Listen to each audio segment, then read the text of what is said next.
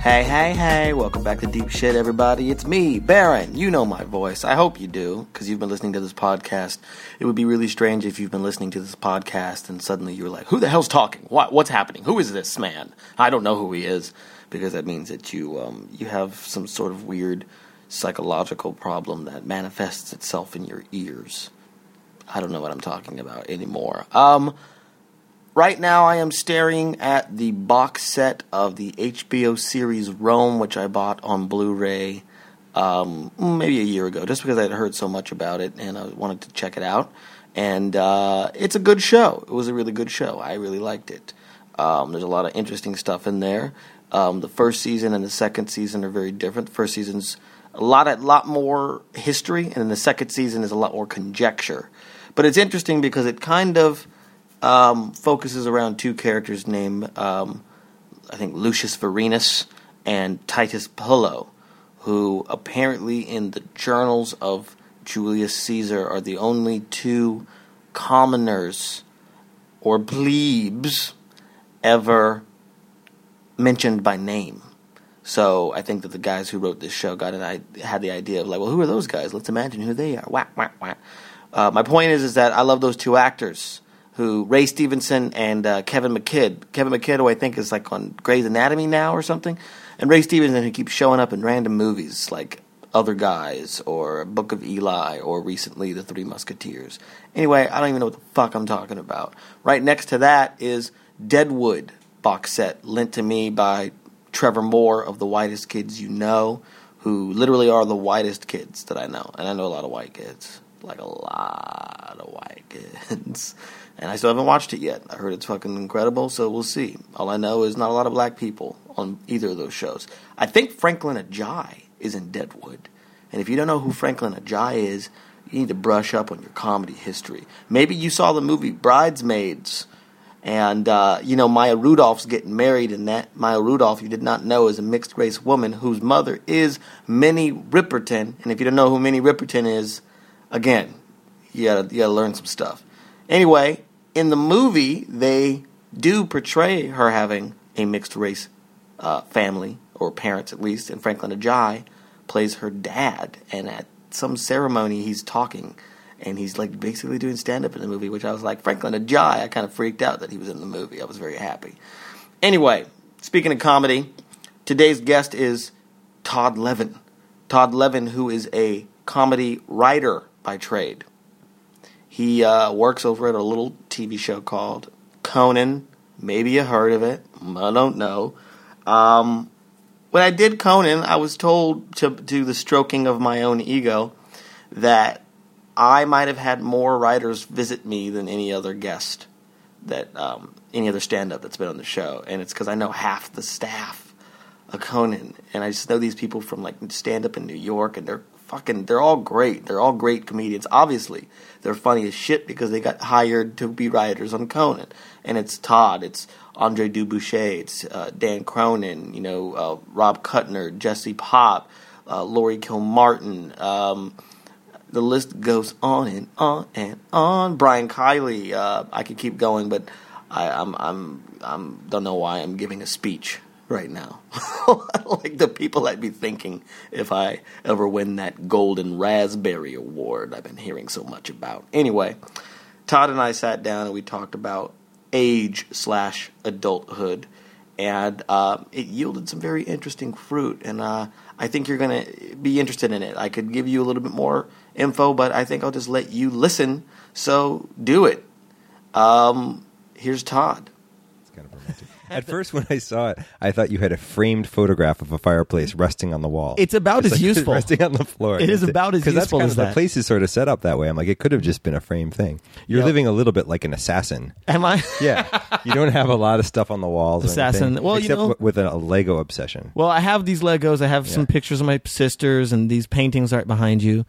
Oh, Um, I'm I've lived very sparsely That's a good idea. my whole life, and I've always lived in apartments. I was somebody, right? So this is the first place I've ever lived by myself, and I decided to um, invest in a space, which is something I've never done.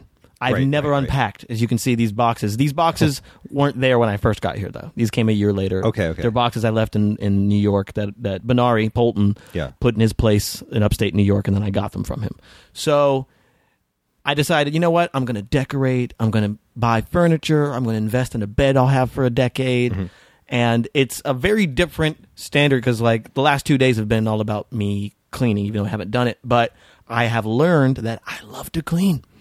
Really? I like to scrub something Yeah, I do and too. see the dirt get off of it and be like, ah, that, I did that. Now the shower is clean. Like there's a lot of scrubbing I need to do, some mopping, but it, there's a sense of accomplishment. Mm-hmm. I, I assume the same that you would feel if you made yourself a delicious meal. That like, ah, I did that, and now I'm enjoying the spoils of Yeah, my yeah. effort. Yeah, you can walk around your clean place. I, I, yes, I love. I don't love cleaning, but I love being in a clean place, and I will, and I don't mind scrubbing. I like doing dishes, I like doing stuff like that. Dishes can be very therapeutic. I don't like to sweep because I don't think I'm very good at it. oh, do you sweep onto your shoes? I feel like I, I don't catch it all. You know what I mean? I always am chasing it around and- with the. Uh, That's the, what dustbusters are for. Yeah, those aren't. They're not very powerful though. Depends on which kind you have. True. You've got the XL model. I got the uh, yeah.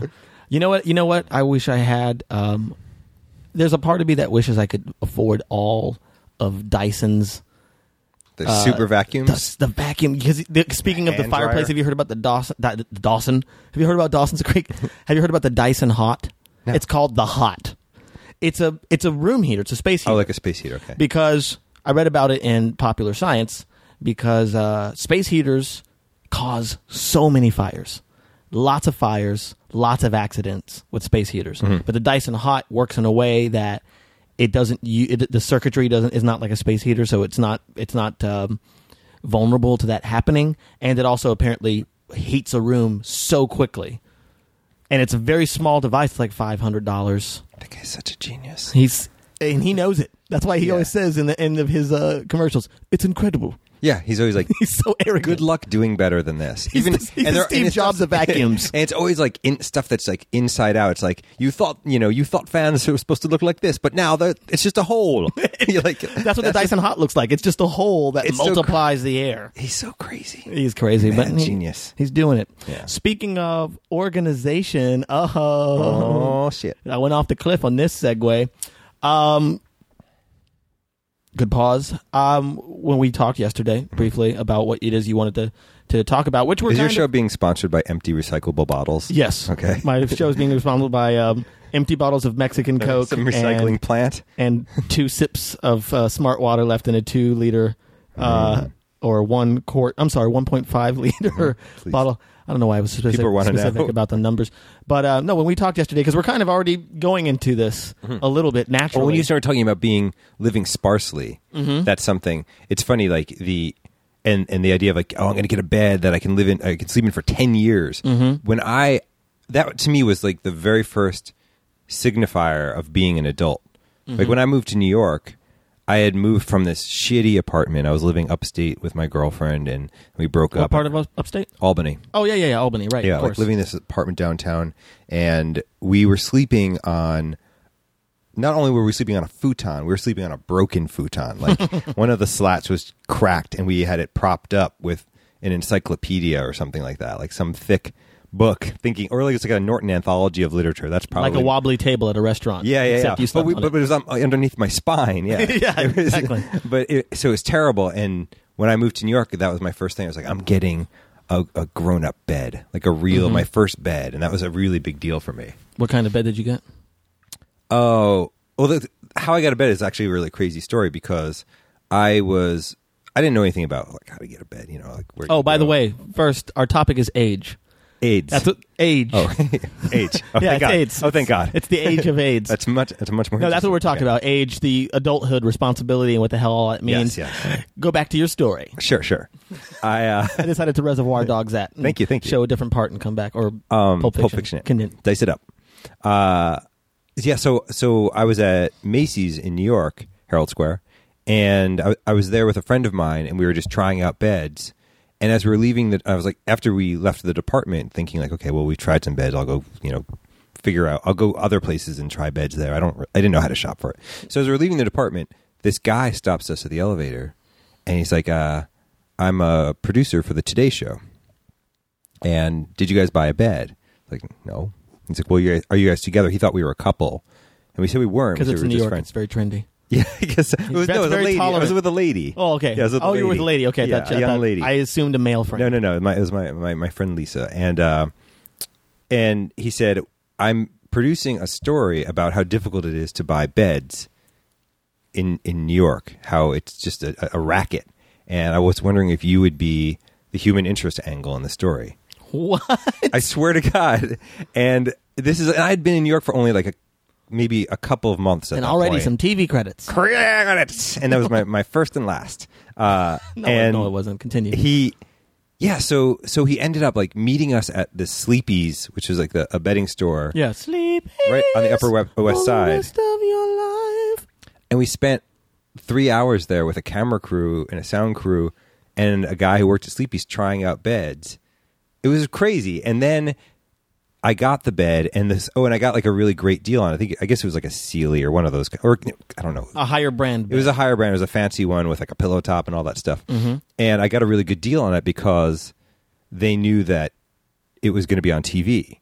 You know what I mean? Like, oh, he bought the bed at this sleepy, so Right. they get, they cut me an awesome deal on the bed.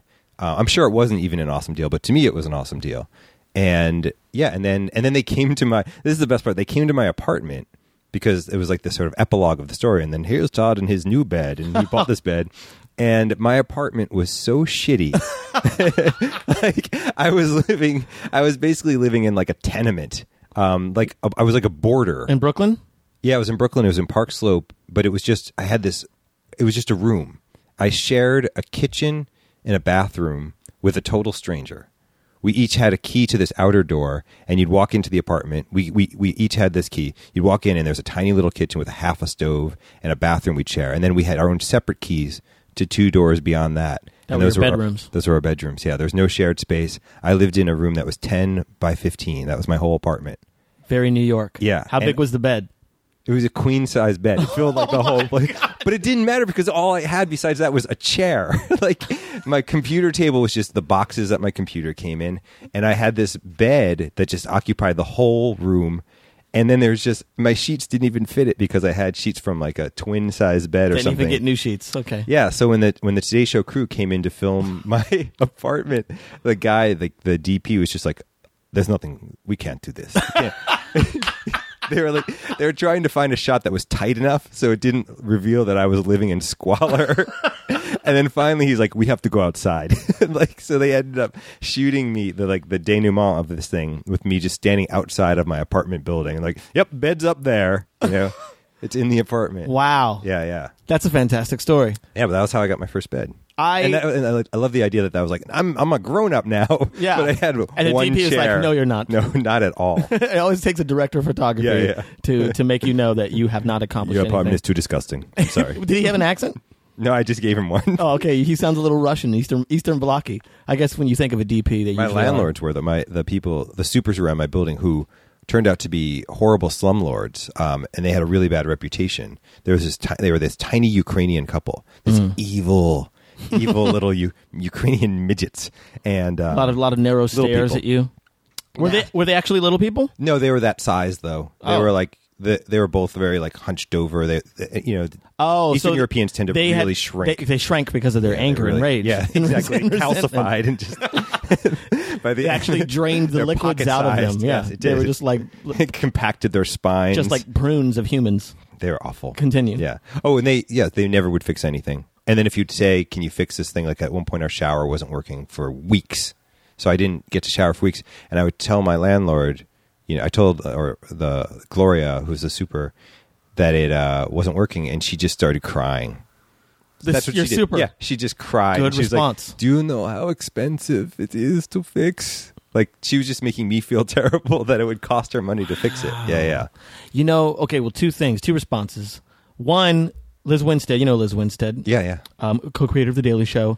She, when she lived in L.A., she told me about like she's she's taken landlords to court Mm-hmm. because no one ever takes landlords to court. No, no, they Because always feel helpless. They they people feel helpless, and the landlords kind of some landlords and supers, if they're not reputable, will will use that as Yes. a as leverage. They know that people just leave. They know people will just leave or just not complain and just deal with it. But she had a place in in um, here in L.A. where she went something about there was asbestos in her apartment or on the heater, and she said to the landlord, "Hey, there's asbestos on my heater," and he was like, "So whatevs." Yeah. She's like, "Ah, no, that's not appropriate." So she took him into court, and what ended up happening, she told me the story was that the landlord's girlfriend ended up sinking the the the, uh, the case because she was supposed to come and be like, "It's no, it's not a big deal." But what she said is like, "Hey, "There's asbestos in every apartment that he owns. What's the big boy. deal?" And the judge was like, "Hmm, you clean up all of that." yeah, in, in every in apartment. every single apartment. That is uh, unacceptable. That's the first part of the story, which is the response to your landlords. The second part is my bed, right? Ironically, Macy's. I got a Macy's memory foam bed. Uh-huh. I was all about memory foam because I've heard everything about it, right? Yeah, yeah, yeah. So I what I ended up doing is I signed up for a year long membership to consumerreports.com. Wait a second. Now you read Popular Science Yeah. and Consumer Reports. I'm a man of the world. It's like What can I say? I got a halo of I was knowledge. like do you- when you said that you read something in Popular Science, I was like, were you getting a, a mole removed? Where did you find a Popular Science? I have a I have a subscription to Popular pretty Science. Okay, Jesus, Jesus. Right, so you do Consumer Reports. Consumer for, Reports for beds. for beds, which they said is the number one thing that they have inquiries about. It is Memory foam. No, well, just beds. Oh, beds, beds. Just beds in general. Well, it's there the is- number one thing that people are confounded by. Do you know why? Go ahead.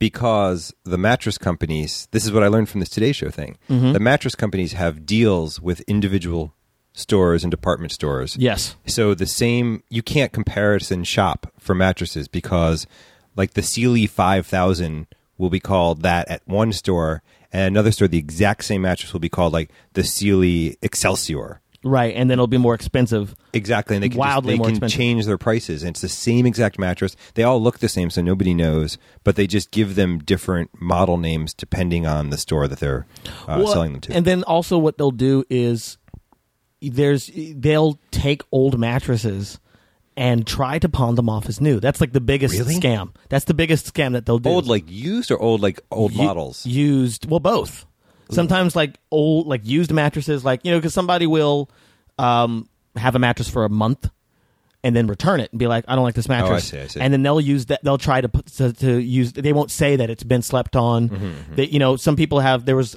comments i'd seen for people who had bought mattresses that they were told were new but there's there's obviously the lump of whoever like the dip of whoever owned the mattress before it's like they they owned it long enough for there to be a body imprint in the mattress, and I could tell when I was turning over, and I was like, "Ah, this is unacceptable." And like, what are you talking about? was a man in It's my the Sealy mattress." Excelsior. That's how they all come with a dip. It's a custom dip. With a custom dip. It'll it'll adjust to you. It'll be it'll be a dip to it's you. the Sealy concave. Well, and then there's that, and then also the the biggest thing is, as I noticed with my mattress, because the guy at the store was actually like, memory foam. He's like, the density will be different depending on the temperature of your room, because it was firmer at the store, and when I got it here, it's softer because the store is cooler than my room.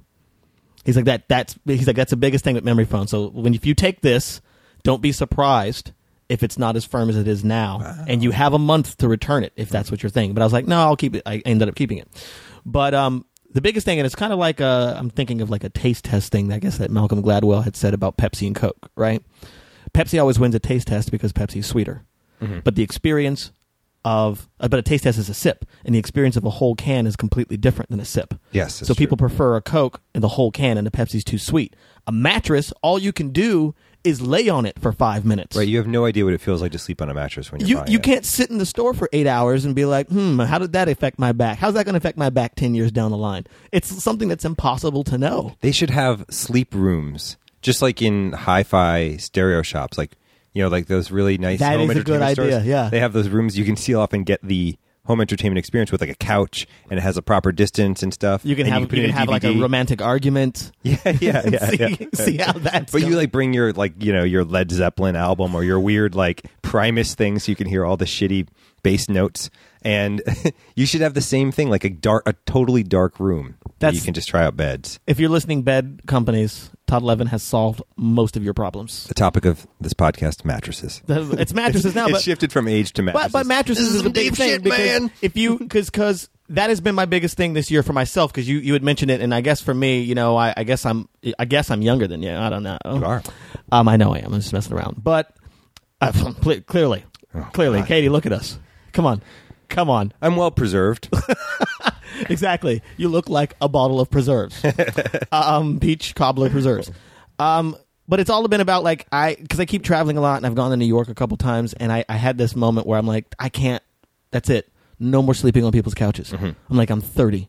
yeah. I am going to stay in a hotel or or find some sort of one night rental or that's it.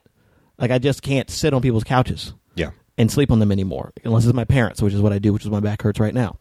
Um, but I have been thinking a lot about like that's why I bought a bed. That's why I'm trying to set up a space. That's why I'm trying to keep it clean. Thinking about well, what does that mean that I'm older or that I'm an adult? Right. Well, th- it's funny how you think about these really strange. Usually, I, I think often like kind of consumer oriented milestones as like that's what adults do. Mm-hmm, An adult sleeps on a bed. An adult when he visits another city, he stays in a hotel and not Right, on right. people's couches. That's kind of where I am right now. My my wife is Lisa's like very very frugal. She has this idea that you just why spend money at a hotel when you can stay with friends. Yeah. And you know, If your friends like I got lucked out, I've I've found a few friends that are like I have a guest room, right. which is like oh you're an adult. Yeah, yeah, yeah. Yeah. An adult has a guest room. Yeah, you have your now own- when I go to San Francisco, your own hotel room in your house. Yeah. exactly. Except you will make me a smoothie. We'll have a conversation in the morning. Yeah. Um. So yeah. So uh, just in the general, because you you had mentioned something yesterday when we were talking on the phone about that your what your the age adulthood thing that you're comparing yourself to. yeah, It's it's a dated model. Mm-hmm. You know, like I, I think. Extrapolate. Yeah, well, I think that the the stuff that I get hung up on all the time, like God, I'm just not enough of a grown up, or I'm not doing the right thing. Because like right now, I'm looking for a car. You know, another consumer thing. Yes, exactly. And I'm and there's part of me that's like. Do I need to be driving a sedan? like, like that word pops in my head. Like, do I have to drive a sedan now? I'm, I'm a grown man. I should drive a sedan. That's what men do, right? Right. And uh, you know, and it's, it's a lot of my ideas about adulthood are kind of informed by my parents' generation Mm-hmm. and not my own generation because it's it- being an adult looked very very different to my parents' generation. Yeah. And the, th- thing I was telling you on the phone is that like the thing I'm coming to realize now is that adults contemporary adults are basically just tall children. That's it. Yeah, We're yeah. just tall children. And and you don't have like there are no rules. Everybody just kind of does what they want. You know, there's no like compromising in that way. It's not like, well, I'm, you know, 30 years old. I, you know, I'll work for this corporation until I'm dead and I will drive a sedan and, you know, I'll have a, or I'll have a minivan. And it's instead, it's like, no, I'm going to, I'm 40. I'm going to stay up playing video games till three in the morning and Yeah, because you can. wear but- pajamas to work. And like, but it it's is so different. I mean, it's like because Finnegan has that joke that we're going to be the first generation of elderly people who played video games. yeah. We've yeah, had yeah. it our entire lives. Yeah. and our our our parents did not have, and that's uh, uh, and it's interesting that it is um, wrapped around consumerism. that it's Almost like we, entirely. we have been inundated with images of our of our for our entire lives of when you're an adult, it means you'll have these things, yes. and they will be in order. And what's weird is when you watch commercials now, the adults in the commercials still act like I think the adults of my parents' generation. and and the because and for me because i did so many commercials in new york i see people i know in these commercials Mm-hmm. that are young mom and i'm like that is not who she is Right. on the exterior you're like yeah yeah she would be a young mom if she lived not in new york Right, right, in New right. York, I know she's got like five boyfriends. Yeah, and she yeah. stays out to three in the morning drinking every single night because she just got a commercial. Right, right. But even if she were a young mom in New York, she might not l- be that kind of young mom. You know, it's sort of like there's a very kind of sanitized model that you get, especially from commercials of like what adulthood looks like. Right. You know, and maybe it, you know, I'm sure it holds Well, what do you think true that somewhere. is? You're somebody who worked in the ad world. Why? Why is that? Yeah. Because I think it's it's the No, not why, but Oh. well, why? But I what? think it's because it's the, the most simple image. I think a- advertising is a and is the the creative bar is set very low in advertising. Okay. Um, I think you can. There is still great work done in advertising. There's still really interesting creative work, but I think in general the creative bar is set lower than it is in other kinds of uh, forms of communication. I guess. but it because it appeals to come with. Uh, you can feel free to disagree with Mm-hmm. me on this, but it appeals to a sense of being confirmed. That like if you if you get this thing, then you will be the thing that you're trying to be. Sure, sure. Right? Just like they're saying, you know, hey, the- I mean, they're they're also appealing to like pe- people like you and me, maybe by saying like, hey, let the squares have that car. You know what I mean? Right, The right. cool guys will have this car. Like, we don't give a fuck. You know, like this. Like, I remember that whole. There was like, was it for Suzuki or Subaru, where the whole thing about like the car being punk rock. This is like in the Hmm. 90s. It was an ad campaign where the shitty kid, I, it might have been Jeremy Davies actually. Really? Yeah, it might have been Jeremy Ooh, Davies. okay. And I don't blame him. You know, it's- it was just work. No, it's commercial, But yeah. I don't know if it was him, but it might have been him. But he was just he was comparing the car to punk rock, and it's kind of like And it that's was a what I- Subaru or Suzuki I, car. feel like it was like a Subaru or something. Yeah, yeah. And I was like that's what advertising would have you believe. That's what Kia Soul is now. Have you seen those commercials with the hamsters? yeah, it's There's and you Rough. know what? I was almost fooled. but fooled I into almost- what? Thinking like, I well, almost- this is good enough for a hamster. it's I good almost enough for bought a me. car based on the car's ability to interface with my iPod. Oh yeah, absurd. That's the whole. It's Yeah. like you could you could put your iPod here, or put your iPod there. Well, I, I was like, as I've been looking for cars, like a lot of the kind of like younger, sportier cars, whatever, you know, cars like the Kia Soul, I guess, Mm-hmm. and Hmm. The Sci- Scions. yeah, That they'll have box. like their big thing is like you can text friends from your car and you can use Twitter from your car. I'm like, that's fucking crazy. that's not that's not helpful. I'm supposed to be That's not a driving. good feature, you know.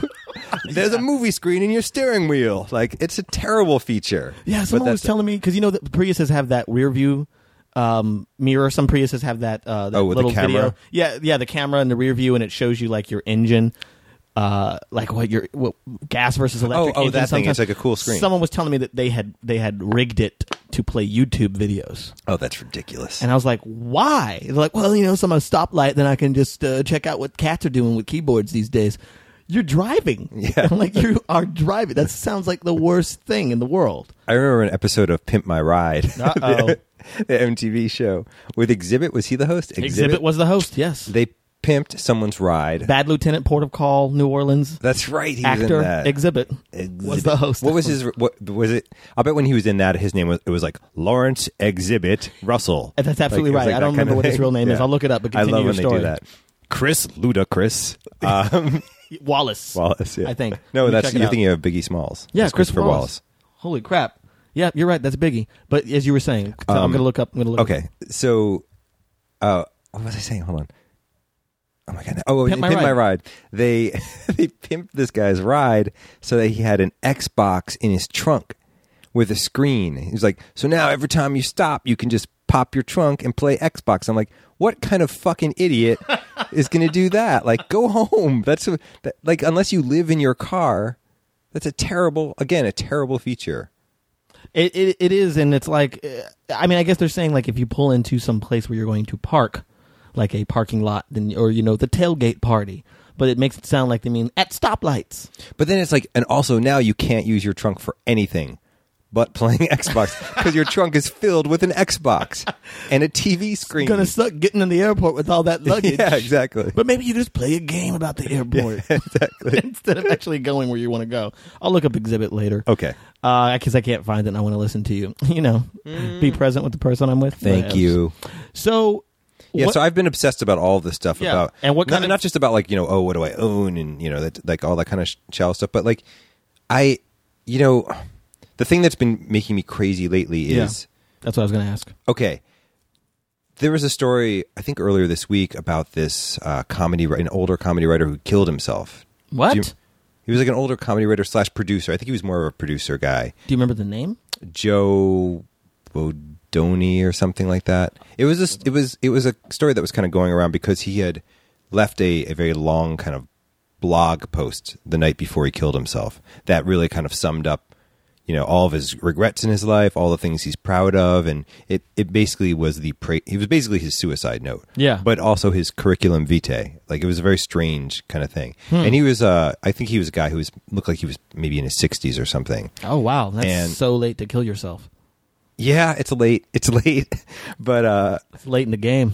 there are a lot of things about. I mean, there are a lot of things about that were were depressing for ver- various reasons. But one of the things that was interesting in that that some of the s- stories covering it brought up was just how in his blog post about all of his regrets and all of his struggles, so much of it is about kind of getting to a certain age and just not being able to put anything together in this business. You know what I mean? Like, Right. all of a sudden, people are just like, nah, I don't. We'd like to hear ideas from somebody who's 20 years younger.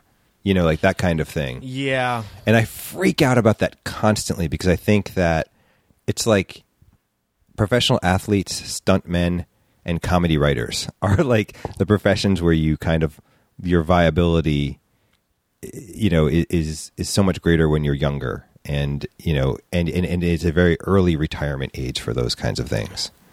here's a theory on it. I was asked recently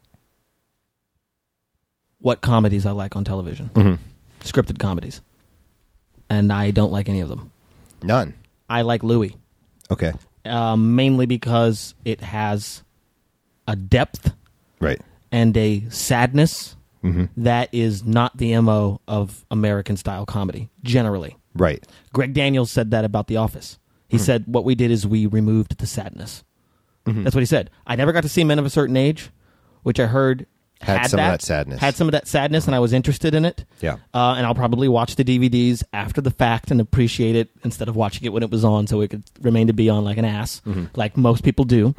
Um, but Enlightened has that sadness, by the way. Oh, If really? You've ever seen that? Oh boy. I want to watch that then. Yeah. I've, I've been wanting to watch It's hard that to because watch. I like Mike White. I like what he. I like Me too. the stuff that he does uh, because there's dimension to it, um, and that's what it is that I feel like is missing from a lot of comedies. I mean, there's a lot of comedies I love, like I love Thirty Rock. You know, And are you equating that sadness as coming with age? I'm equating that sadness Yeah. is coming with age Yeah. because comedy is seen as the young guy's game because people who are young like to laugh, Mm-hmm. but they don't necessarily know how to laugh at things with depth. Mm-hmm. So there's a lot of things that are very commenty Yeah. a lot of the time, as sometimes they say in improv, commit, don't comment. Mm-hmm. uh, or we used to say in theater school. Sorry, I had to toot my own horn. That was me tooting you my actually horn. pulled out a horn I and tooted, tooted it. I tooted Yeah. my own horn. Let me put that away. You should clean Um, the reed. Mm. This is great Foley artists artistry here right now. Um, I should what? Clean the reed. Clean the reed. Yeah, I will work out my Amish muscles. Um, so I, I guess the thing is that like I feel like most American comedy, you know, at least the most mainstream popular stuff, lacks depth because it lacks sadness. Mm-hmm. It lacks. And, and and with Greg Daniels saying that thing about The Office, we all we did was take away the sadness. And I can't speak for the American Office because I never really watched it because I love the British version so much. Right. Um, and I'm like, if that awkwardness isn't going to be there, then I'm not going to be that invested in it. I love Curb also, which Yeah. has an element of the sadness and neurosis, and he's almost he's verging on being a sociopath most Yes, of the time. he is. Um, and I go with, and I hated it. I hated Curb until one day, literally, like a switch in my head, I was like, wait a minute, I'm not him. I, got- I was empathizing so much. Oh, is that what, why you didn't like it? It was so, I, I felt so uncomfortable, and the feeling, the discomfort is what made me think I didn't like it, Mm-hmm. which is most people, people don't like to feel anything but great all the time. So when you feel, oh, that doesn't make me feel good, I hate it then. Yeah. It's like, well, maybe the point of it is to shock you or to provoke you in a way. And Curb did that for me comedically. And that's when it snapped in my head that suddenly it was the funniest thing on television to me. And I Mm-hmm. was like, oh my God, wait, I'm not him. Right, right. That's weird because I like I feel like the stuff the stuff that makes me like Curb is is my empathy for him. Yeah, yeah. And my understanding that like, oh, but you would never do that. And You that's what- know? that's what I'm saying. You That's would- what clicked for Certainly me. you would think that, but you would never say that. You know. and that's what clicked for me was that like Oh. Yeah. oh he Mm-hmm. he's it's a version you know what i mean He- he's literally going through what's the worst possible thing i could do or say in this situation right. and he's spinning this web of here's the worst possible outcome that But it's not just the worst. It's the worst. Yeah, it's it's the worst way to deal with an issue that you may actually be correct on. You know, he's almost like I feel like he's like a a sort of social sheriff. Like, you know, he- Okay, yeah. and which I, I thought Seinfeld was about that too. It was about Yeah. people with like, it was always about kind of social rules, Right. And these people with these set of absolute social rules that were above the real rules of society. You know that the Right, rules that everybody right. else follows. And they were so certain of these rules. They were so certain of them, and all of the kind of conflict came from them trying to assert these rules, and other people going, no, no, no, no, no, no, no. it should be this way. Yeah, yeah. yeah, yeah. But but also having that the empathy comes from the the the the, the need uh, to be accepted. Yeah. because it's like, well, how do I get the thing I want to be accepted by that person and you at the same time? How do I make those two things go together? Right. So I guess in my opinion, a lot of comedies lack this the the depth. They feel like the the human aspect of it, the thing that you're supposed to hang your hat on, feels forced to me most of the time. And but that's okay for people. That's the thing. Because I think the younger, because younger generations, younger generations, younger people don't know how to empathize. They don't have a sense of self. They don't have a sense of. That's why it was. It's been hard for me, or it's harder for me to do colleges now because I, I, I, I don't know how to perform for people that don't pay their own bills. Right. It's like if you have never Yeah. paid your own bills and you don't know how the world works, you don't think about what your position in it might be Yeah. and how things work around it. So I guess in my opinion, in general, and I'm making a big generalization of my of myself and in comedy, it a lot of it lacks the because because the British office is it has this feeling of I work at this shitty job in this shitty town. The end. That's all I got. I go here, I go to the pub, and it's going to be shit. Yeah, yeah. And that's part of the British culture. You know what? You're not going to amount to much Right. no reason to try. But America, we're like, it's going to work out. Right. We're going to win the lottery and I'll be famous. Right. And so much of the, uh, the American office is like, am I going to get that big position? Am I going to get that big raise? Like, you know, am I going to get a bonus? And the characters are, you know, constantly striving for like love and for, you know, d- trying Acceptance. to achieve something better. Yeah. But, but I guess back back to the my original point. It's just the I the I freak out a lot because I, I work on a lot. I work on the Warner Brothers lot, Right. and I look around, and I'm always like, you know, if I see like a guy in his fifties, I'm like, is he, does he does he have it together still? Is he doing all right? is everything going to be all right? And That's Right. why I free I like I. And maybe I'm crazy and I'm wrong, but I do have this worry that I have this small window Hmm. in which I can like find all of my sort of success as a comedy writer. And maybe it's bigger than I think it is, but it's not that much bigger than I think it is. And I worry that, you know, as I'm kind of adjusting to my lifestyle and, you know, like I'm I'm like I'm pretty happy and I'm fairly comfortable. Like you know, I have like a, a staff position of like a pretty cool job. And but like will that go away in 10 years like 10 years is it all done like i don't know Right. I, that's what i worry about so when i read when i heard about this guy's suicide and it's a very sort of self-absorbed thing to do but i started you know i i, I became obsessed with all the kind of his complaints about how you know at his age nobody wanted to hear his pitches anymore you know, or at his age, nobody cared about his ideas anymore. And Yeah. he's like, I can put together a show. I can run a show. It was almost like this kind of screaming, you know, Right. like desperation in this this suicide note. I guess what I was trying to say earlier about the, the show's lack depth, comedy lacks depth, is that I think once you have insight in your life and depth and dimension, you can't think of comedy in an- any other way. It, Yeah. it ceases to be just surface pleasantries. Yeah. It has to connect to something that you feel is real. Yeah. And young people don't respond to that, which is why I'm thinking that I guess I was trying to put together that Mm-hmm. maybe when you get older, it's harder to appeal to a young audience Yeah. because your comedy intrinsically has depth and dimension and insight. Yeah, it's coming from a completely different place. It- yeah, it's like it's coming from a completely like different A, place. your, a fear of your own mortality. it's like a fear of decay. And the more that you feel that, Yeah. the more it'll probably be in you, what you're trying to, to produce and to make. Oh, well. Okay, but continue with the, what you're saying about this. No, guy. that's a good that's a good point. Well, no, that, just just that like that, like it it freaked me out a little bit. You know, it freaked me out, and I know that there. You know, it this is a very dumb business. like entertainment is a very dumb business. And it's a, and it is. It's just a very shallow business. It's Sodom and Gomorrah. and I, you know, and yet I love the shit that this dumb business produces. Like Yeah. I love it, and and I'm, am in in a lot of ways I'm very happy to be in it because it's like, you know, I get to make big dumb stuff and never really grow up. and that's one of the few another another show that I watch that, I, Um. Yeah, that I yeah. actually watch. but but you know but i know i also know that you know oh god i remember hearing this story somebody was telling me that they'd heard that sometimes these like older producers, guys who used to be showrunners or Mm-hmm. used to, you know, be comedy writers or producers, now they will use like a young proxy to pitch ideas. Like they'll Yeah. find some like young handsome person or some young attractive lady and Totally they'll have makes them go sense. in and pitch and they'll cut a deal with them to like split them, you know, the proceeds just so they can keep working but you know they're they're just not they're not the ones that are taking these meetings or they're not the ones that have their names on the credits anymore. They're Right. just like Well, I remember, remember, uh, you know Moshe Kasher, right? I don't know him. I mean, I know his name, uh, but I I don't actually know him. Uh, I think you would like him. Jewish fella. right? Yes, he's a Okay. Jewish fe- Jew- Jewish fella.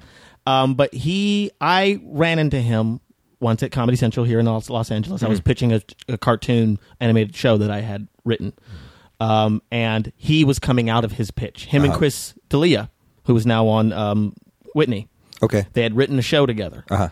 and he was I he was coming out of the pitch, and I was going in, and I pitched my show, which um, is a show I love that no one will ever make Okay. um, just because it's so high concept, and um, I and I know everything that has to happen, and I think people, I feel like people get pissed that I have a question, I have an answer for every single question I've been asked because it takes place in this world that I have really thought about Right. a lot, and I like I thought that was what I'm supposed to do. And you're saying that people want to punch holes in it. Punch holes in it. because it's so conceptual. A- and and but but be a part of it creatively. They want to be able to give me notes. I see. and they and maybe I'm theorizing they feel turned off by the fact that I've already created this world that they're like, hmm, okay, yeah.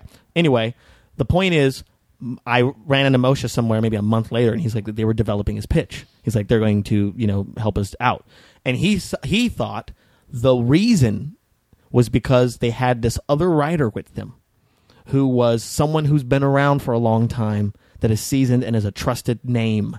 He's like, he didn't really do a lot, you know, with the creative process. He's like, me and Chris pretty much did all of the Mm-hmm. heavy lifting, but because this guy is known and trusted, they let us do it. Right. Which sounds like it. It's in the same. It's in the same vein of what you're talking about because they're the young guys. Because that's, that's what it seems like. We want someone who's new and young, but with 15 years of experience. Right, but they need to come in with a chaperone. They need to come up with a Yeah, chaperone. yeah. So it's like either you're you've been around for too long or you haven't been around long enough. Right. Like they want they want both at the same time. They want Yeah. the young fresh voice. They but want we those want fresh someone voices, that we but know they're that can deliver terrified the that show. they can't pull the show off. Exactly. Yeah, yeah.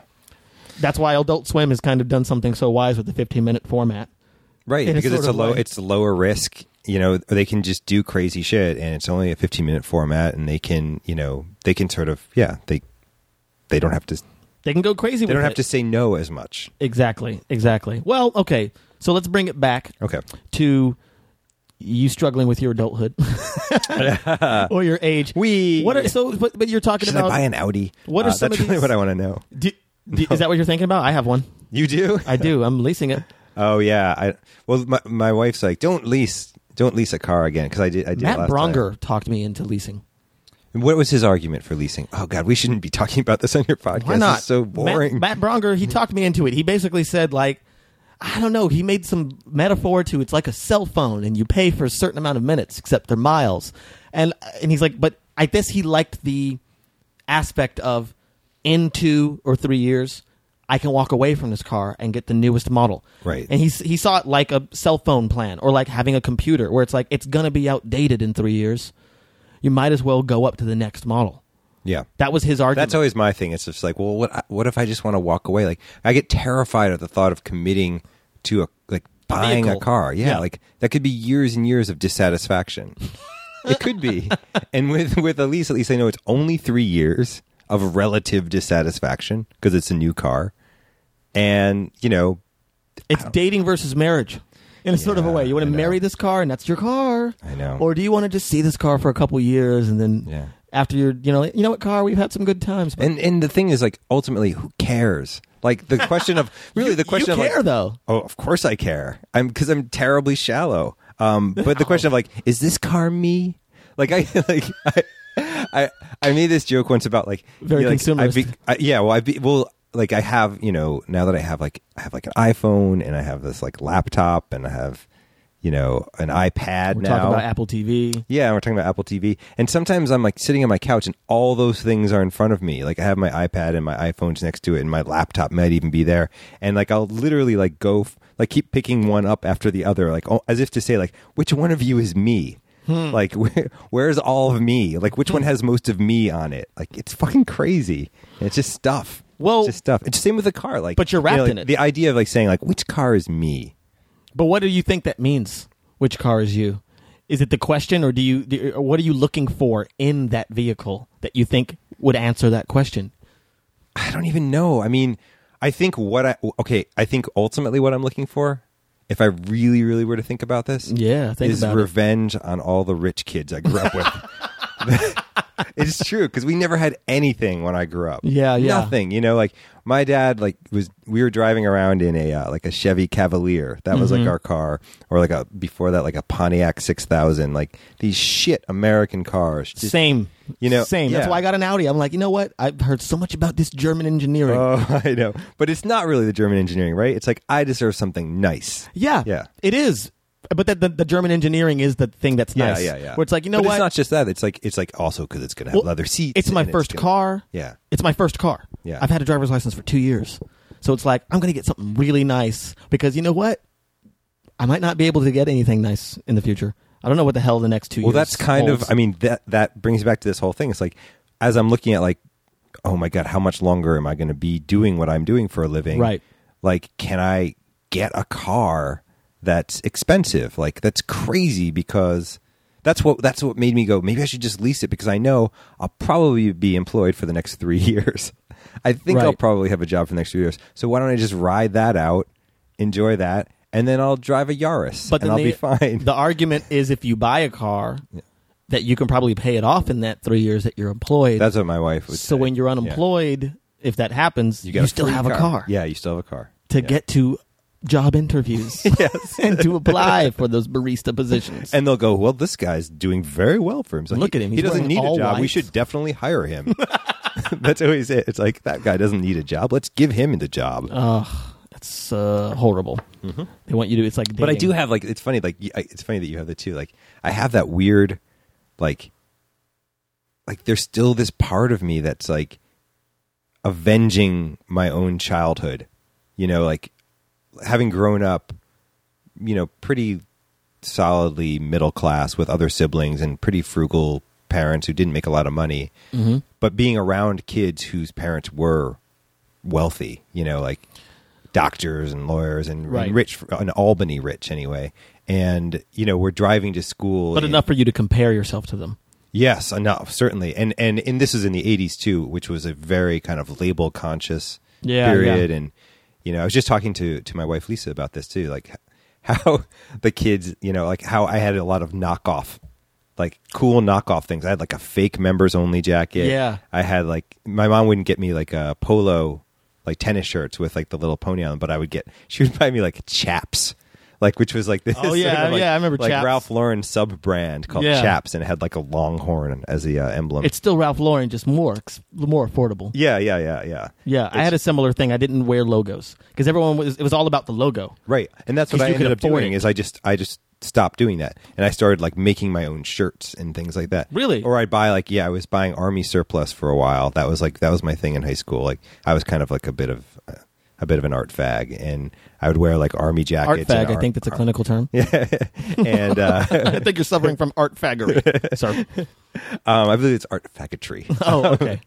and yeah, so I would start wearing just like army surplus clothes or my dad's sweater. My dad was like a much bigger guy, but I'd wear my dad's like old sweaters and stuff. And Hmm, okay. that was my way of getting around all the label conscious stuff because it's like, no, I'm just wearing this this one weird one of a kind thing that my dad's had. I'm the since, only like, one who has it. 1975. Yeah, Yeah. I'm wearing my dad's Dickies, like those like weird tur- just turtlenecks. S- Wow. So you so you feel like you're you're getting a revenge on that childhood. Yeah, because when I, you know, when I first started to drive a car, you know, I had to share some junky. It was like a, a what, like a an- a Dodge Omni or something that I, and I share. with- Beautiful. yeah, and I had to share it with my sister, you know, and I'd pull into the parking lot, and there'd be a sob on my left, and like a Honda Prelude, which to me at that time was like the height of luxury, a Honda Prelude. I don't know why I thought when I'm old and rich, I'm going to have a Honda Prelude. I remember thinking that when I was It's not a younger. bad car. No, it's a really nice car.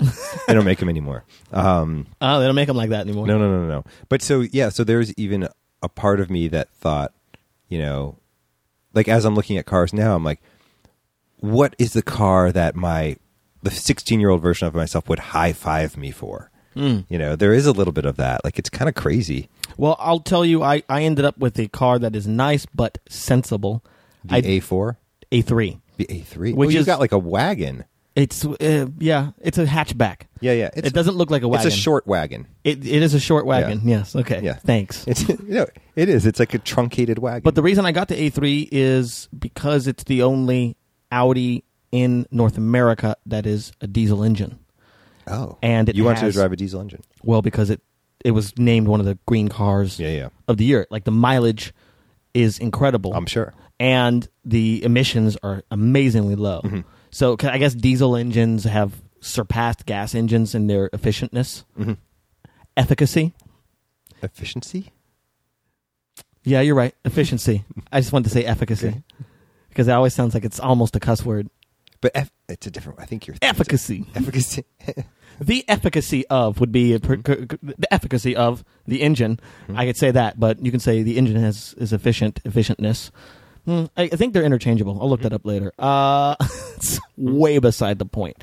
But that's why, because I, I was like, when I thought I'm gonna get a car, I instantly was like, I want a fucking Audi, Mm-hmm. right? And then I was like, no, that's ridiculous. Right. I should get something that's not gonna wreck the world right. you know, or at least a little less than every other car. So I was Yeah, yeah. looking at, I was looking at Priuses. I was looking at, well, you had a car. I remember one I, time I'm driving a hybrid right now. you're driving a hybrid, and but it wasn't a Prius, so it was still a, Honda hybrid, hybrid. but it wasn't a fucking Toyota Prius like everybody else in the world. right. So I can find them when I when I'm in a parking lot. I can actually find my car. I'm the gray Prius. Where? Uh oh. Yeah. Yeah. Ooh, last time I come to this Harry Chapin Carpenter concert, um, I would assume that that would be nothing but gray Oh Harry Priuses. Chapin Carpenter. That's what You've my brain- conflated Harry Chapin and the Carpenters. Wait a minute, Harry Chapin is one guy, isn't he? isn't there a person named Harry Chapin Carpenter? I don't know. My maybe. folk music references are okay. Harry Chapin. I've made the wrong reference. He's the guy that sang. Uh, Why do I think there's a Harry Chapin Carpenter? I don't think know. John Cougar Mellencamp is why. I'm like, he's got to have three names Harry Chapin Carpenter. Anyway, it doesn't matter. All I'm saying is, I was going to get a sensible car. And when I started doing Cats more in the research, cradle and the silver spoon. that's Harry Chapin, right? Yes. Yeah. Okay, I always think of him as Harry Chapin Carpenter for some reason. But when I when I I was doing the research and I was looking up like you know uh, uh, efficiency of cars and fuel efficiency and not wrecking the earth, Mm-hmm. it ended up being like, wait a minute, this is an Audi that is environmentally sound. If I'm going to have a car anyway, so I'm like, so the choice has been made. Thanks, internets and Consumer Reports once again. And um, I got the car without ever t- driving it. oh wow. I never test drove it because there's an impression to shopping because you're you're always going to be like which one is more me and there's no way to answer that question. Mm-hmm. It's always going to be like, hmm, do I want it a little shorter, I want it a little tighter, it could be shorter here and tighter there, you know what I mean? Like clothes. Yeah. With the the the age of going to a tailor is dead. It's like we want we we go to a show, we go to a You want to be able clothes to take it store. home that day. We want to see it. We we don't even think of uh, okay, how well does it fit me right now in the store, and that's how that's it. But we don't think mm, I can get this taken in, I can get that let out. Right. Like that's like a, something is beyond us. Obviously, clothes that will custom fit you, but um. I thought, well, if I test drive it, I'm going to want to test drive other cars, and then I'm s- not going to have a car. It's going to take me long to make this decision. So I just made the decision, and it was a great decision. This Audi's pretty awesome. It's pretty, it's pretty great. It's got seat warmers I know. anyway, well, let's get back to the to the central theme is I guess what what is it that you're expecting from yourself to mean that you're an adult? That's a good question. I yeah, I don't know. You know what I mean? Like I- it's like that's what I'm. I'm- I feel like I'm sort of navigating right now. You know, like w- like at what point will it click? Like that. Like what are the sort of fundamental signs of being for an adult? I mean, I guess one of them to me is caring for something more than you care for yourself.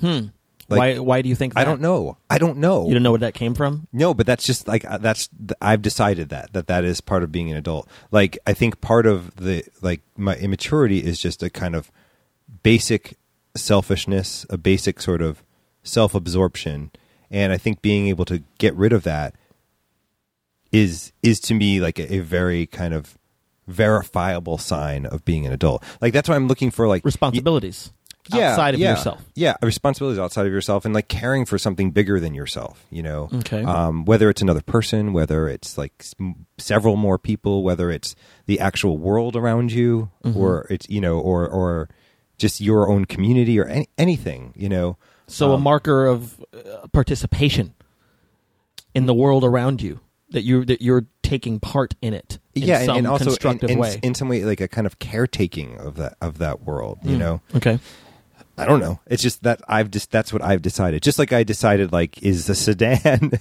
maybe more adult than than a hatchback. You Okay. Know? Used to like I guess that's that's sort of where I am right now. I'm like looking for all these kinds of clues to go like when do I have I hit adulthood? Am I on my way to adulthood? I don't really know. Like did I miss it? Yeah, Did I take a exactly. left Did turn? I Did I miss take a it? left am I turn? just or am I or is there no such thing as adult anymore? You're just old. You just get Mm. old because all of the sort of responsibilities that came with being an adult in previous generations are now shared. You know, it used to be like my dad was, you know, the the breadwinner in the family, and then it's like no, everybody works. You know, you you all have jobs. You know, your mom's going to work, your dad's going to work, and all Yeah. that stuff. It's like so that doesn't make you any more of an adult than, than otherwise. Well, but the, the the the fact of the matter is that that paradigm is very bred into us. I Yeah, mean, it- yeah. it's something that really wasn't invented until the fifties. no. anyway, where it's just kind of like the man does this, the woman does that. That's how it goes. And those ideas are so just weaved into how we do everything. And we've we've because that started to be the the beginning of in my I guess in my opinion sort of well American advertising. Hmm. So it's like the the the second wave because I guess you would say like um you, have you seen that documentary Century of the Self? It's a documentary I cannot stop talking about. No, no. It's this guy Edward Bernays. Did you read about this in Popular Science? N- uh, no, Okay. uh, a friend of mine in Boston. I read sent it. about it in AARP magazine. Yeah, yeah, I read it in ARP, popular ARPs, popular ARP, ARP science. Um, Bern- Bernays was Freud's nephew, Okay. and he's kind of the father of mo- the father of modern advertising. He he actually coined the phrase public relations. He changed it from propaganda, Ah. and he's people say that he is basically the person who invented the idea of products reveal something about you Mm-hmm. because it used to be you just had to get that thing and Yeah. then it became well if you get this it means this about you it means you're this kind of person so then products became a means of self-expression Mm-hmm. and they say that he's the guy who's um, responsible for that but the 50s 60s as is evidenced i guess in the show mad men was the second wave of other adver- advertising firms saying like no we have different ideas than that but it still was tied in freudian psychology and the 50s so it's like that that and like that breadwinner uh, methodology of of very very uh, defined gender roles Yeah. and that way and advertising were all born together so it's still, I think, in everything that we do Hmm. because we haven't let go of that because the that those are basically the textbooks on advertising were written then, you know, and Yeah. that that way to appeal to that sense of yourself was written then. So it, it all calls into question your idea of manhood or your idea of womanhood. Yeah. You know, and and thus Well, being and, an adult. And, I, and I certainly I think before the 50s, men and women still had different roles. Yeah, they did. But I think it was in the 50s and maybe through advertising itself and the, the sort of strength of advertising that the idea that m- women's roles were inferior to men's roles Right. started to emerge. You know what I mean? That like you're here and you're the homemaker. You're the and homemaker. You just take care of yourself and look pretty. Like I think that's where that like that fucked up idea came from. yeah, I mean the Um, gender extremes which does so much damage to this day. Yeah, yeah. Oh, but but and Hmm. Yes. just quickly back to your the kind of full circle back to your your sparse uh, living Right. situation and the idea of adulthood. I, I and even the idea of like sort of being responsible for something as an adult. Like the thing that I feel like I'm most responsible for right now is all of my shit. Your things. You know, yeah, which is ridiculous. You know, like I like I've like my stereo or my TV. Like I look at them every day and I think I got to keep working. You know, like I, I have all this stuff now. I got to keep working. This is like the thing that motivates me. I'm like, I got to keep working to keep my stereo wor- like. to have a place where my stuff can go. Yeah. As the old, I guess George Yeah. Carlin bit. kinda yeah, yeah, goes. but, yeah. it- but it's true. It's like to have like a big, like a, a giant box for my stuff. Like I got to take care of. Like I'm protecting all this stuff. That's Hmm. all I care. ab- Like, and that that's and and I think that's where I'm sort of like I'm realizing like that that value is something that no longer appeals is, is starting to not appeal to me as much. I guess. that you've put this value on these possessions, Yeah, and you're you're kind and, of and, and caring questioning about that, now. Yeah, yeah, yeah, yeah. that like I'm finally, I've been finally, wrapped up. Yeah, yeah. finally, starting But you're seeing that you've been wrapped up in things for so long, so long, and just literally, and that that's what I'm the possessions. caretaker of is my things, my Netflix account and my stereo, and And now all that you're being bullshit. like, what about my soul, brother? well, like what about other people? Like what about Hmm. you know, like ha- like a child or like you know, what about just yeah, just people I don't know. You know, like like when I think about like charitable acts or being more active, like y- you know, in in the world around me. Mm-hmm. You know, in, investing in something that I get no, no real pleasure back from. I get no, that's not true. A child certainly you would. Well, here's But- here's a question to that: W- Do you see yourself taking steps to achieve those things, or are you? Mm-hmm. And if so, and when? what do you see those steps being? I, you know, I'm just, I, I think I'm trying to figure that out now. Mm. And will I ever? I don't know. You know, Maybe the, maybe Uh, the, the ask the I- I don't question know. is the point. yeah, yeah, yeah, maybe. The journey towards. An I hope answer. it's not the only point. I hope there's more. I hope there's more on the other side.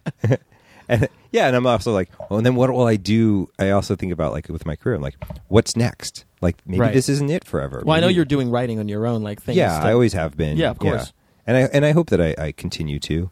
Um, and I feel like that's like the place where I can explore more mature themes. You know, Yeah. like in that kind of writing than than on a comedy show where you know I'm writing boner jokes and diarrhea jokes, and but they're so good. I hope so. They're really People good. Like my diarrhea jokes. I love a They're good very- diarrhea. They joke. are important to me. I do like, I do get emotional about them. I, I'm serious. I'll be like, I can't believe you cut that diarrhea joke. I remember being really, really possessive of this one piece that was just horrifying. You know, it Can you was say so what the piece was. yeah, it was on the it made it on the show, but it got buried. It was originally earlier on in the show, when- usually where the comedy is, and then it got buried between like the second guest in the musical act because when that when it aired, and it was something that I kind of fought for, and and in turn my boss, the head writer, fought for, because I was like, it has to be horrifying because it was it was it was about uh, Fear Factor coming back on the air Oh, okay. oh, right, right, right. Yeah. and how successful it was and sort of like and the idea was that it was like this show you know people seem to care that the show's back on the air but there are also cer- certain people whose livelihoods depend on the show fear factor and it was a commercial for a company called van doren industries that is north america's largest manufacturer or distributor of ready-to-eat pig anuses and it was this whole commercial and it was this like really sweet, like kind of like Pepperidge Farm style commercial about how thankful they were that Fear Factor was back on the air and how they're going to do such a great job getting making sure that the contestants have the freshest pig anuses to That's eat. hilarious. Yeah, and I and in the original cut for it, the the guy, the president of Van Duren Industries, was saying like, you know, it's been so successful that now we're in 2012 we're expanding our business to uh, edible. What was it? Let's see if I can remember this. Ready to eat raccoon semen and ape vaginas. and I had to, and and and and I, in my mind I was like, it has to be horrifying, right? It has Yeah. to be like just way out there because fear factor is so it's- gross. But it also the the uh, How do you top pig anuses? the too? opposite of like the sweetness of what they're talking about. Yeah, the, yeah, hor- yeah. the horrificness. Of I what- wanted, I wanted all that Yeah. dissonance, you Yeah. know. That's what I meant, dissonance was the Yeah, word I was yeah. looking for. And and and in my mind, I'm like, you need it, and like it, it should rattle you in a way. Like that's funny to me. And There's a guy. There's a guy with a suit and a smile standing in front of a, a barn saying it. yeah, it's like a sweet guy sitting at his desk. He's talking about his family business and Right, stuff. right, okay. And uh, you know, and they made me take out. I had to change semen and vagina to like something more tame than that. Right. But it was still horrifying. And then they and and Conan didn't want to do it, and he was right. You know, and in retrospect, he was right because when they when they showed it, this is every every part of it that was supposed to get a laugh got this instead. Oh, oh, Ah, right. like just Just that groans reaction. and disgust. Oh. Yeah, just horrified, horrified. It was like a bomb Why? Why were you Been so set off. protective of it? because I thought it was a funny and challenging idea, and a Mm. and a really int- and in my mind, in my kind of crazy, like too uh, protective mind, I thought it was like, oh, that's a an interesting angle on Fear Factor. Right. No one else will do that. Right, You know, I was right. like, that's like I, I, I remember being like really principled about it in this weird way. Like, you know, that's what our show can do that no one else will do. Like, Right. That will have that angle on it, and like you won't see that angle on Letterman or Leno. Like, because there's sometimes I get bummed out if there's stuff that we do on their show. I'm like, ah, I could have seen that on Kimmel or Right, like- right. Like, there's no reason for us to be doing that. So that was in my mind. I was like, this is the way forward. But I'm just a writer. I'm like, I, I'm not, I'm not in charge. Well, of you anything. but you held to it. You held to it. And I I think that's your did. job. It's you. You And come it's- up with an idea. You yeah. like. th- I believe in this, and then you find out. Yeah, If yeah. you were wrong, and you found out you were wrong. Right. And there are other things that I've been like I was I thought were going to go horribly and turned out to be like the human centipede menorah. That that, It's I thought was such going a hilarious bit. um thank you, but I thought it was going to that was yours. Yeah, yeah, yeah. I thought people were Oh, going to kill God, I they were gonna love get that. so many letters over that. Like but people loved it. People really loved so, it was so absurd. So, yeah, and so- just the fun that, that he has with the guys and their fucking their faces are so close to the asses it. and so So close. so, ama- so and those guys amazing. were so nice. Those actors, like I, you know, I, I had sp- had to spend time with them. They were such good sports. I kept thinking when we brought it back, like on day two and day three of Yeah. Hanukkah, that people would be tired of it. Well, that or no, that the like we lose actors. I'm like, there's no way these guys are going to make it for three days of doing this. Like they're they're going to drop out. Like, But they were like, they "No, all we're hung in there." there. Yeah, Awesome. they kind of banded together. Like it was like a little bit of band of band of brothers. They're he like, started a human centipede, Yeah. Mm-hmm, menorah, band of brothers, Todd Levin. Well, you know, um, a good talk. And any final thoughts you want want to say? I think I'm probably going to lease. I'm going to lease a Mercedes Benz. Maybe a yellow Lambo, something like that. what if that's all I got out of this? So I think I'll probably lease. What if you What if you just change your life to everything that Young Jeezy has? Oh God! Just Just, Lambos and Uh, become the just embrace being like the biggest shit ever, like LA's biggest shit. like it would be really hard to outdo. that's the human. That's the new human interest piece on you. Yeah, yeah, yeah. Todd Levin, LA's biggest shit. like yeah just I, Pa- uh, paul tompkins had posted a uh, a vanity plate that he saw today in la that was just oh yeah that was a vanity plate it was That's on a awful. prius yeah It was on a Prius. yeah yeah Oh my god! like i just want to be that guy well, I think you can become that guy if you really want to, Todd. All right, good talking, man. Yes, yes, yes, that was Mr. Todd Levin, a deep and funny man, and I really, really enjoyed that conversation, and um, hopefully we'll get him back for many more. Um, point of order Exhibit's name is Alvin Joyner. So in the movie Bad Lieutenant, Port of Call, New Orleans, he was billed as Alvin Exhibit Joyner. And uh, if you haven't seen that movie, you should see that movie, by the way. It is confusing. And at first, I'm like, what the fuck's going on? And then I saw that it was directed by Werner Herzog, and everything made sense. And I was like, oh, Herzog directed this. Yeah. Yeah, black guys referencing Herzog. Anyway, um, that was a great conversation. I hope you enjoyed it, and um, we'll we'll see you soon. Up up next, we have uh, Ms. Elizabeth Johnson, and then uh, we have uh, Ms. Eliza Skinner, and then um, uh, another first deep shitter, uh, DC Pearson. It's going to be uh, a couple good ones coming up, and um, I'm getting back to the regulars as soon as I can. And, and uh, I got maybe a road episode coming up with good friend, and uh, we'll see if all that stuff happens. So thanks for listening. Again, um, leave comments on the iTunes page. Um, you know, uh, tweet me, ask questions. If you have questions that uh, that came up while you were listening to the podcast that you want some clarification on, tweet them at me. You know what I'm saying? Or, um, and if you have things you want me to ask people in the future, tweet them at me. Just just give me some motherfucking ideas, and and give me ideas for uh, for topics. You know, uh, generally I let the guests pick their topics, uh, but then when they come back, you know, it's kind of a free for all. You know, so you know, give me some input, motherfuckers. That's what it's about, right? Internet 3.0. oh. See you next time.